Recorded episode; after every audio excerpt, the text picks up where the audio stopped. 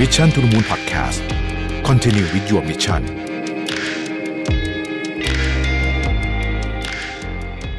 สวัสดีครับ ยินดีต้อนรับเข้าสู่ Mission to the Moon Podcast นะครับ คุณอยู่กับประวิทยานุสาหะครับ วันนี้ผมจะมาคุยกันยาวๆเลยเรื่องหนี้ครัวเรือนนะครับนำข้อมูลนะฮะมาจากบทความของ SCB EIC นะครับซึ่งเป็น consumer survey แล้วก็จะมาคุยกันในเชิงลึกนะฮะ ประมาณหนึ่งอะว่าเราจะทำไงดี เพราะว่า ตอนนี้เรื่องนี้ครัวเรือนเนี่ยกลับมาเป็นที่สนใจครั้งหนึ่งครั้งหนึ่งของสาธารณชนนะครับ เราจะเห็นว่าสำนักข่าวต่างๆ ก็เอาเรื่องเนี้ยออกมาพูดเยอะ เหตุผลส่วนหนึ่งก็จะเป็นเพราะว่า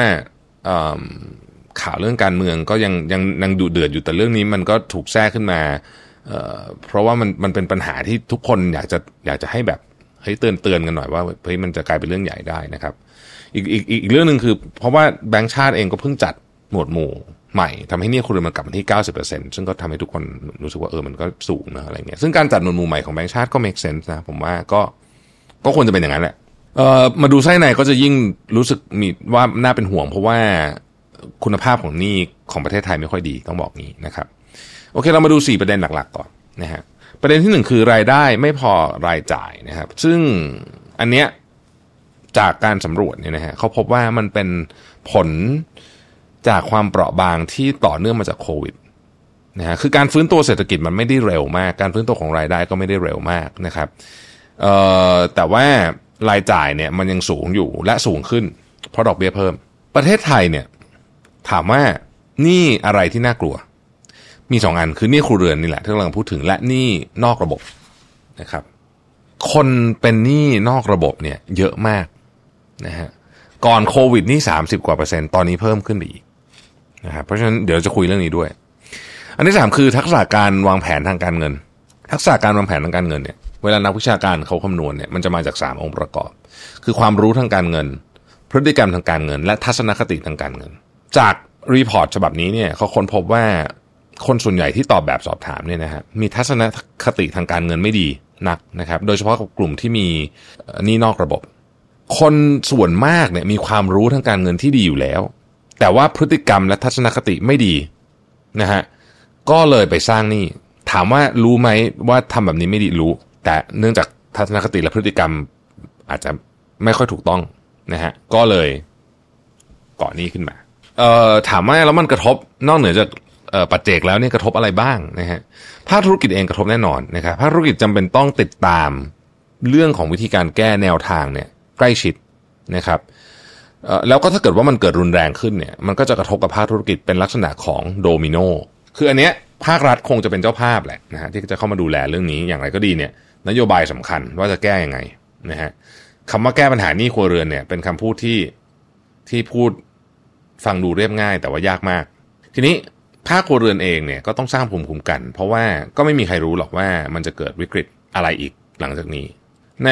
งานสำรวจเนี่ยนะครับหมวดที่หนึ่งเนี่ยเรื่องรายได้ไม่พอถามว่าเอ๊ะรายได้ไม่พอเนี่ยนะครับรายได้ไม่พอเนี่ยไม่พอขนาดไหน ใช้คำนี้เลยว่าเยอะมาก 82%ของผู้ตอบแบบสอบถาม ซึ่งผู้ตอบแบบสอบถามเนี่ยคือมีตั้งแต่แบบหมื่นห้าจนถึงสองแสนต่อเดือนนะเพราะฉะนั้นก็คือกว้างพอสมควรเนี่ยนะฮะและคนที่บอกว่ารายได้ไม่พอรายจ่ายนะครับไม่ได้อยู่เฉพาะกับคนที่เงินน้อยนะครับ82%อ่านะเริ่มต้นนี้ก่อน 82%เนี่ยของผู้ตอบแบบสอบถามเนี่ยประสบปัญหารายได้ไม่พอรายจ่าย อย่างไรก็ดี ถ้าคุณมาดูเนี่ยนะฮะโอเค เงินเดือนน้อยเนี่ยก็จะน่าจะประสบปัญหาเยอะกว่า ถูกไหมใช่ แต่ว่า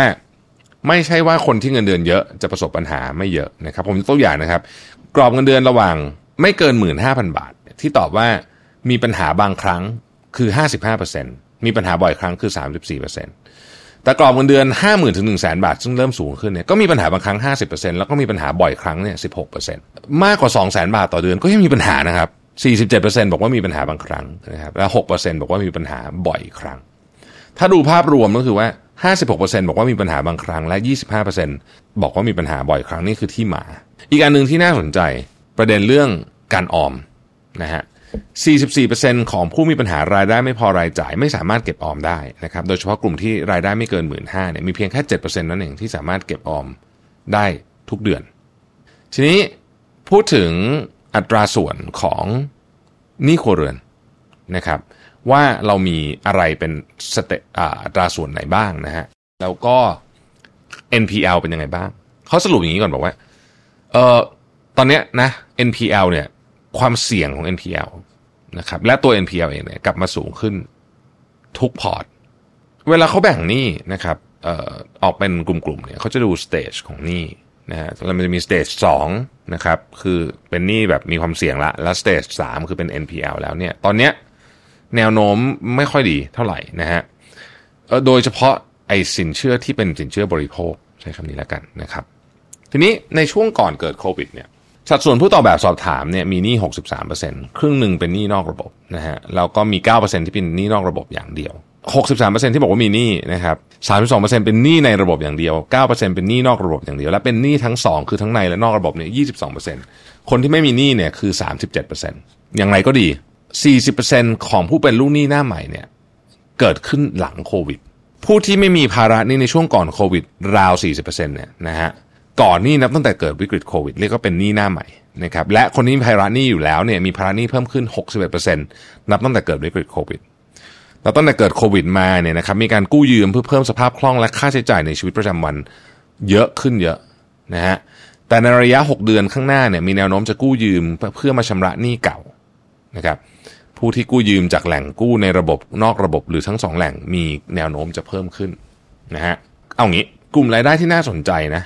ผมผมอยากจะพอยเอาคือกลุ่ม 3 0 0 0 0ถึงห้าหมื่นเนี่ยนะฮะมีหนี้ในระบบเนี่ยเกือบเกือบยี่สิบเปอร์เซ็นแต่เชื่อไหมว่านี่นอกระบบเนี่ยสิบกว่าเปอร์เซ็นต์นะฮะแปลว่ากลุ่มนี้ก็ไม่ได้เรียกว่าเป็นรายได้น้อยแล้ว แต่ก็ยังมีหนี้นอกระบบอยู่ ทีนี้เนี่ยคำถามก็คือว่าผู้ตอบแบบสอบถามเนี่ยนะฮะมีแนวโน้มจะกู้เงินในอนาคตเพิ่มขึ้น โดยเฉพาะลูกหนี้นอกระบบที่ต้องการกู้เงินเพิ่มขึ้นจากทั้งในและนอกระบบนะครับลูกหนี้ในระบบมีแนวโน้มที่จะเข้าสู่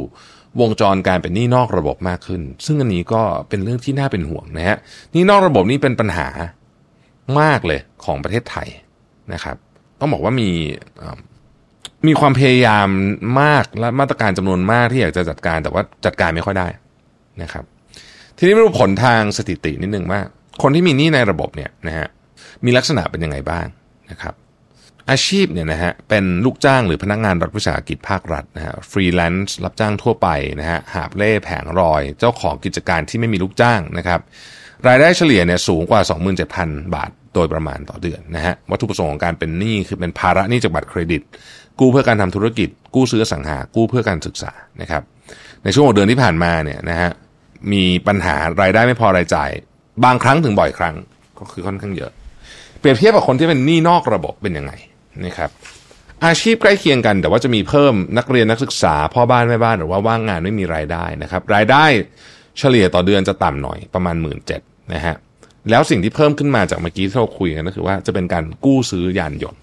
นะครับแน่นอนว่าคนที่มีนี้นอกระบบเนี่ยในช่วง 6 เดือนที่ผ่านมาก็จะมีปัญหาครับเรื่องของรายได้ไม่พอกับรายจ่ายอยู่บ่อยครั้ง สัดส่วน ที่กู้เงินเอาไปใช้นะฮะเป็นยังไงบ้าง อันนี้ผมรวมทั้งนอกระบบในระบบอะไรหมดเลยเนี่ยนะฮะเอาตั้งแต่เกิดวิกฤตโควิดนะครับส่วนใหญ่เนี่ยก็ไปใช้ 2 ก้อนก็คืออาหารและค่าใช้จ่ายในชีวิตประจำวันนะครับแล้วก็ชำระหนี้เก่าที่มีอยู่นะครับในขณะที่ 6 เดือนข้างหน้าเนี้ยก็ยังเป็นหมวดเนี้ยอาหารและค่าใช้จ่ายในชีวิตประจำวัน แล้วก็ไปเคลียร์หนี้เก่านะครับโดยตราส่วนของการเคลียร์หนี้เก่าเนี่ยเพิ่มขึ้น 5%อันนี้น่าสนใจ คือแปลว่าสมัยก่อนเนี่ยกู้มาแล้วก็เอามาใช้เรื่องของการใช้จ่ายในชีวิตประจำวันนะฮะแต่ว่าตอนนี้เงินกู้ส่วนใหญ่ที่เอามาใช้เนี่ยนะฮะเอามาใช้เพื่อเคลียร์หนี้เก่า ทีนี้เนี่ยคำถามก็คือว่ามันมีสี่คำถามที่น่าสนใจ ผมจะลิสต์ให้ฟังนะฮะส่วนใหญ่มีปัญหาในการเข้าถึงบริการกู้เงินในช่วงวิกฤตโควิดนะครับหกสิบสี่เปอร์เซ็นบอกมีปัญหานะครับ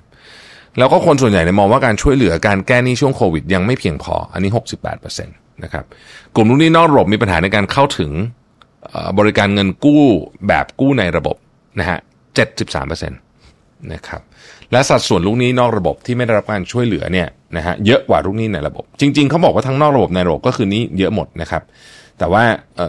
นอกระบบก็จะเยอะกว่า เรื่องต่อมาเป็นเรื่องของเราใช้คำว่าทักษะทางการเงิน ทักษะทางการเงินคือ financial literacy ความรู้ทางการเงินคือ financial knowledge นะฮะความรู้ทางการเงินที่ดีเนี่ยคืออะไรบ้างหนึ่งรู้เกี่ยวกับการคำนวณพวกผลตอบแทน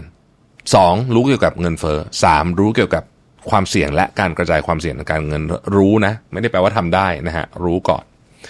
พฤติกรรมทางการเงินที่ดีเรียกว่า financial behavior นะครับจัดสรรเงิน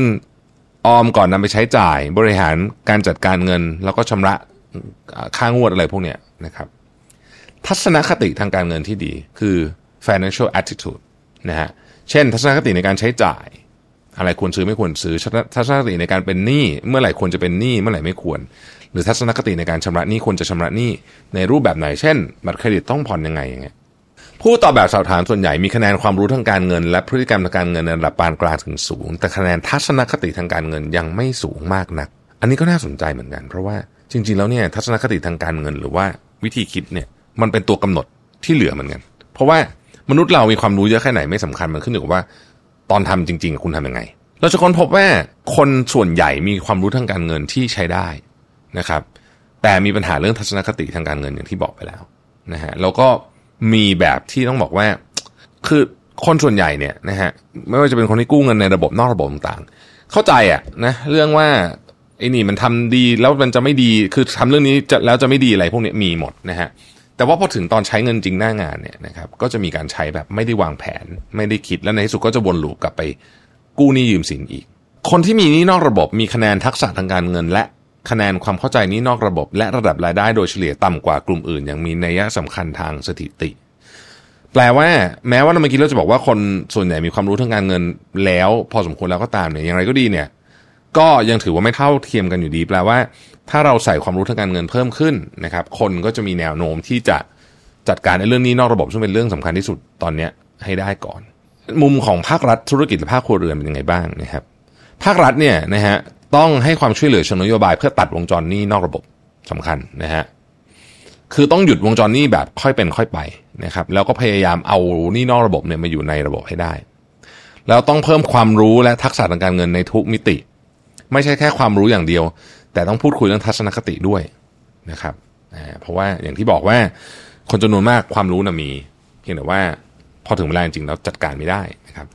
ภาคธุรกิจเองนะครับต้องเตรียมรับมือกับปัญหานี้ครัวเรือนที่จะรุนแรงมากขึ้นอย่างแน่นอนนี้ครัวเรือนรุนแรงมากขึ้นสิ่งที่เกิดขึ้นคือผู้บริโภคจะลดการใช้จ่ายลงนะครับภาคธุรกิจต้องเตรียมการหนึ่งวางวางแผนสำรองกระแสเงินสดนะครับ